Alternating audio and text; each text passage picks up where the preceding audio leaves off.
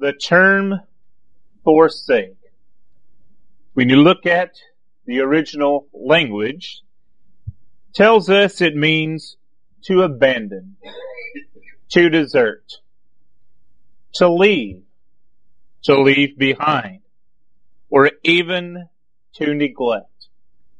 And when we think about someone deserting us, a flood of emotions may come over us. We could be extremely heartbroken. We might feel helpless. And sometimes we might even feel all alone. Because if they're not with us, who else is to be with us? Can you imagine how Jesus would be if he felt this way? When you go to the Gospel of Matthew in chapter 27, you find Matthew tells us exactly how Jesus felt as he stood there hanging on the cross. In verse 45, it was the sixth hour until the ninth hour, and there was darkness all over the land. And verse 46 tells us that about the ninth hour, Jesus cried out with a loud voice, saying, Eli, Eli, lama sabachthani, that is, my God, my God, why have you forsaken me? Why would Jesus feel that God has forsaken him? Well, you see, there was something that Jesus had to do for you and for me. Something that Jesus did not do himself, but made it possible that he could bridge the gap between God and mankind. David perhaps understood these sentiments because as he had written in the book of Psalms, chapter 22 and in verse 1, there he said, My God, my God, why have you forsaken me? Why are you so far from helping me and from the words of my groaning. You might think about David and the things that he has gone through, but then you think about Jesus and how he differed from David, how he differed from you and how he differed from me. You see in Romans chapter 3 and verse 23, Paul said, for all have sinned and come short of the glory of God. But Yet Jesus was no ordinary man. He was God's only begotten son. And Jesus did not do what man did. Because Peter tells us in 1 Peter chapter 2 and in verse 22, he did no sin. Neither was any guile found in him. Yet what Jesus did do, none of us could do this morning before we partook of the Lord's Supper. Brian read to us from the book of Isaiah, chapter 53. And I'd like for us to look at a few verses from that chapter again tonight. In Isaiah chapter 53, I'd like for us to begin here in verse number 8. In Isaiah chapter 53, beginning in verse 8, he said, he was taken from prison and from judgment. And who will declare its generation? For he was cut off from the land of the living. For the transgressions of my people he was stricken. And they made his grave with the wicked, the with the rich at his death. Because he had done no violence, nor was any deceit in his mouth. Yet it pleased the Lord to bruise him. He has put him to grief. When you make his soul an offering for sin, he shall see his seed. He shall prolong his days, and the pleasure of the Lord shall prosper in his hand. He shall see the labor of his soul and be satisfied. By his knowledge, my righteous servant shall justify many, for he shall bear their iniquities. Therefore I will divide him a portion with the great, and he shall divide the spoil with the strong, because he poured out his soul unto death, and he was numbered with the transgressors. And he bore the sin of many, and made intercession for the transgressors. You see, as sin, we're told in Isaiah chapter 59 verse 2, is what separates us from God, Jesus had to be the sin sacrifice. He had to bridge that gap.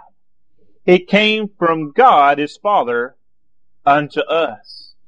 He came to the world that the world through him might be saved.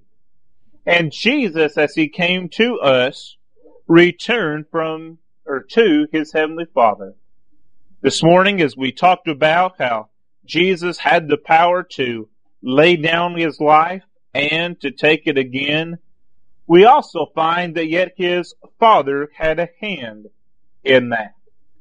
The psalmist said in chapter 6, For you will not leave my soul in Sheol nor will you allow your Holy One to see corruption. Jesus' soul was not remaining in Sheol, but instead it came forth. And as Jesus had been risen from the dead, you find that it is through him that we can all be raised from the dead. This very message was what Peter preached on the day of Pentecost. When you go to the book of Acts in chapter 2, again he reminds us of the things that David said concerning him. There in Acts chapter 2 and in verse 25, Peter says that David said concerning him, I foresaw the Lord always before my face, for he is at my right hand, that I may not be shaken. Therefore my heart rejoiced and my tongue was glad. Moreover, my flesh also will rest in hope. For you will not leave my soul in Hades, nor will you allow your Holy One to see corruption. You have made known to me the ways of life. You will make me full of joy in your presence. Men and brethren, let me speak freely to you of the patriarch David that he is both dead and buried, and his tomb is with us to this day. Therefore, being a prophet, and knowing that God had sworn with an oath to him that of the fruit of his body, according to his flesh, he would raise up the Christ to sit on his throne, he foreseeing this spoke concerning the resurrection of the Christ, that his soul was not left in Hades nor did his flesh see corruption. This Jesus God has raised up, of which we are all witnesses. Therefore, being exalted to the right hand of God, and having received from the Father the promise of the Holy Spirit, he poured out this which you now see and hear. For David did not ascend into the heavens, but he says himself, The Lord said to my Lord, Sit at my right hand till I make your enemies your footstool. Therefore, let all the house of Israel know assuredly that God has made this Jesus, whom you crucified, both Lord and Christ.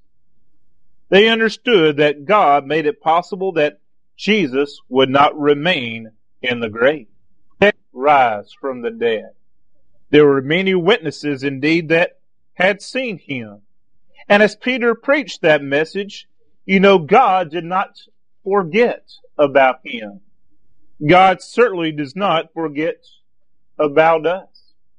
Paul would tell the Corinthians in 2 Corinthians chapter 4 and in verse 14, knowing that he who raised up the Lord Jesus will also raise us up with Jesus and will present us with you. Also, he told the Romans, there in chapter 8 and in verse 11, if the spirit of him who raised Jesus from the dead dwells in you, he who raised Christ from the dead will also give life to your mortal bodies through his Spirit who dwells in you. Perhaps there was a time in which Jesus did feel alone. But you know, we also find that now he is at the right hand of God. It was possible that Jesus could return to him. Is it possible that we can return unto God? Well, we find that first of all, the Lord has not forsaken us. The New Testament tells us that very, very plainly in the book of Hebrews. In the book of Hebrews, in chapter 13, there in verse 5, the writer says very, very clearly, Let your conduct be without covetousness, be content with such things as you have, for he himself has said, I will never leave you nor forsake you. When you think about the transition of the things that we may have, and then we think about the things that we do not have, some things what we used to have, we no longer have. And sometimes the things that we do have, we ask ourselves, are we always going to have them? Well, we know the answer in the long run is certainly not because this world is passing away in the lust thereof, as John tells us in 1 John chapter 2, verses 15 through 17. But yet the Hebrew writer says that he himself has said, I will never leave you, nor forsake you. This passage is quoted at least three times in the Old Testament. From Deuteronomy chapter 31 verses 6 and 8, and Joshua chapter 1 and verse 5. God was always there. With as the people had sinned, they were separated from God. And yet Christ died so that we can be reconciled to Him. And sometimes when we're trying to do the right thing, we feel that we are forsaken because we're being persecuted. Nobody is willing to stand with us. But Paul says we can be encouraged to know that there is someone with us. In 2 Corinthians chapter 4, there beginning in verse 8, he said, We are hard pressed on every side, yet not crushed. We are perplexed, but not in despair. And in verse 9, we are persecuted, but not forsaken struck down, but not destroyed. Always carrying about in the body the dying of the Lord Jesus, that the life of Jesus also may be manifested in our body. Paul understood what it was like to be persecuted. He tells us of the many things that happened in his life as he was trying to stand fast for the gospel of Christ. His health was often in jeopardy. In fact, there were times in which he was even left for dead. But he says, even though we are persecuted, yet we are not forsaken. There was someone that was with him every step of the way. Perhaps even when he felt that his fellow brothers and sisters may not have been there to assist him. In fact, he even calls some in that regard in his second letter to the young man Timothy. In 2 Timothy chapter 4 and in verse 16, he says, At my first defense, no one stood with me, but all forsook me. May it not be charged against them. But in verse 17, he says, But the Lord stood with me and strengthened me so that the message might be preached fully through me, and that all the Gentiles might hear. Also, I was delivered out of the mouth of the lion. Here, Paul tells us one specific instance that something indeed happened, but he was delivered. He was strengthened. He was not forsaken. And how did he receive his strength? Remember what he told the Philippians in chapter 4 and verse 13? through Christ who strengthens me. He knew that he was never forsaken. The Lord was always with him. Even if he were to die and to leave this very world, the Lord would still be with him. Well, what about the other side of the coin? The Lord has said, I will never leave you nor forsake you, but would we perhaps leave him? Would we perhaps forsake him? Well, first of all, we would think about Jesus' very disciples. You recall that as he began to call them, perhaps they were tested from time to time. And in Matthew chapter 26, you'll recall that there Jesus even said point blank to Peter in verse 34 that this very night, before the rooster crows, you will deny me three times. But in verse 35, Peter said unto him, even if I have to die with you, I will not deny you.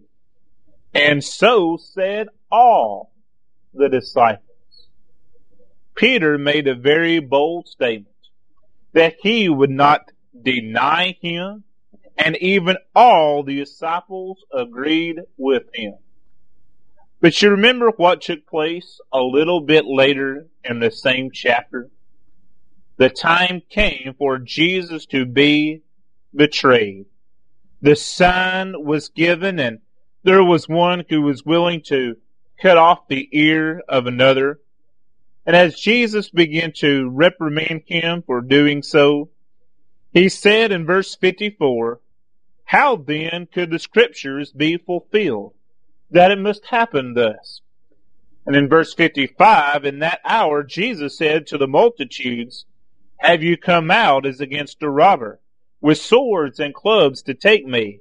I sat daily with you, teaching in the temple, and you did not seize me.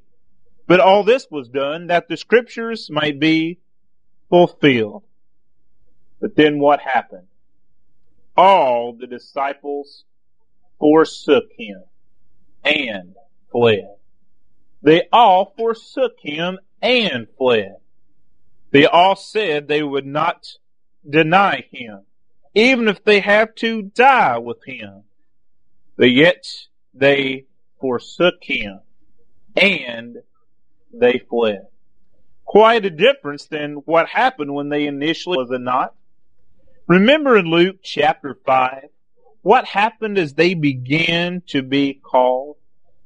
For example, the first 11 verses, we find that there are four individuals that were out fishing. And as Jesus began to call them, in verse 11, they had brought their boats to land. They forsook all and followed him. Other gospel accounts tell us how they left their nets. Their whole livelihood, everything they did, they kept behind them that they would follow after Jesus. And then later in the same chapter, we come to verse 27 that Jesus went out and saw a tax collector named Levi he was sitting in the tax office. And Jesus said to him, follow me. And what did he do? He left all, rose up, and followed him. He was willing to put everything behind in order to follow Jesus. And that's what Jesus expects of us. We must be willing to leave all behind and to follow him. Sometimes we come in contact with others that are willing to do the very same. And we want to work together. We can do the greatest good in the kingdom of God. But sometimes one or both parties, or maybe even more, may decide it's time to do something else. Paul understood that. He said again in 2 Timothy chapter 4 and in verse 10 that Demas has forsaken me, having loved this present world, and has departed for Thessalonica. Here Paul was going from place to place, carrying the gospel of Christ. Perhaps there were things that were more important unto Demas, but Paul felt alone. He felt abandoned as he was trying to do the gospel of Christ, to share it with others. And how would Jesus feel if we were to abandon him? If we were to quit doing the calling in which we have been called unto do? How would he feel if we would not see him each and every week? Remember, he said that where are two or three gathered together, there am I in the midst of them. Well, you can bet that he would be here with us each and every week. Are we willing to come and be with him? Then in verse 24, let us consider one another in order to stir up love and good works, not forsaking the assembling of ourselves together, as is the manner of some, but exhorting one another, and so much the more as you see the day approaching. You can see how the Lord is very faithful unto us. He's always said that I will never leave you nor forsake you. In the good times, in the difficult times, He is always there. But what about us? Are we always there for Him? Are we willing to be obedient to the gospel of Christ? Are we willing to live the faithful Christian life? Are we willing to share the gospel with others? And even when the times are tough, our faith is tested. Are we willing to stand with the Lord? He has not forsaken us. We must not forsake Him. This evening, the lesson assures if there is one tonight that needs to come back to Him, to respond to the gospel of Christ, won't you do so? as together we stand and sing.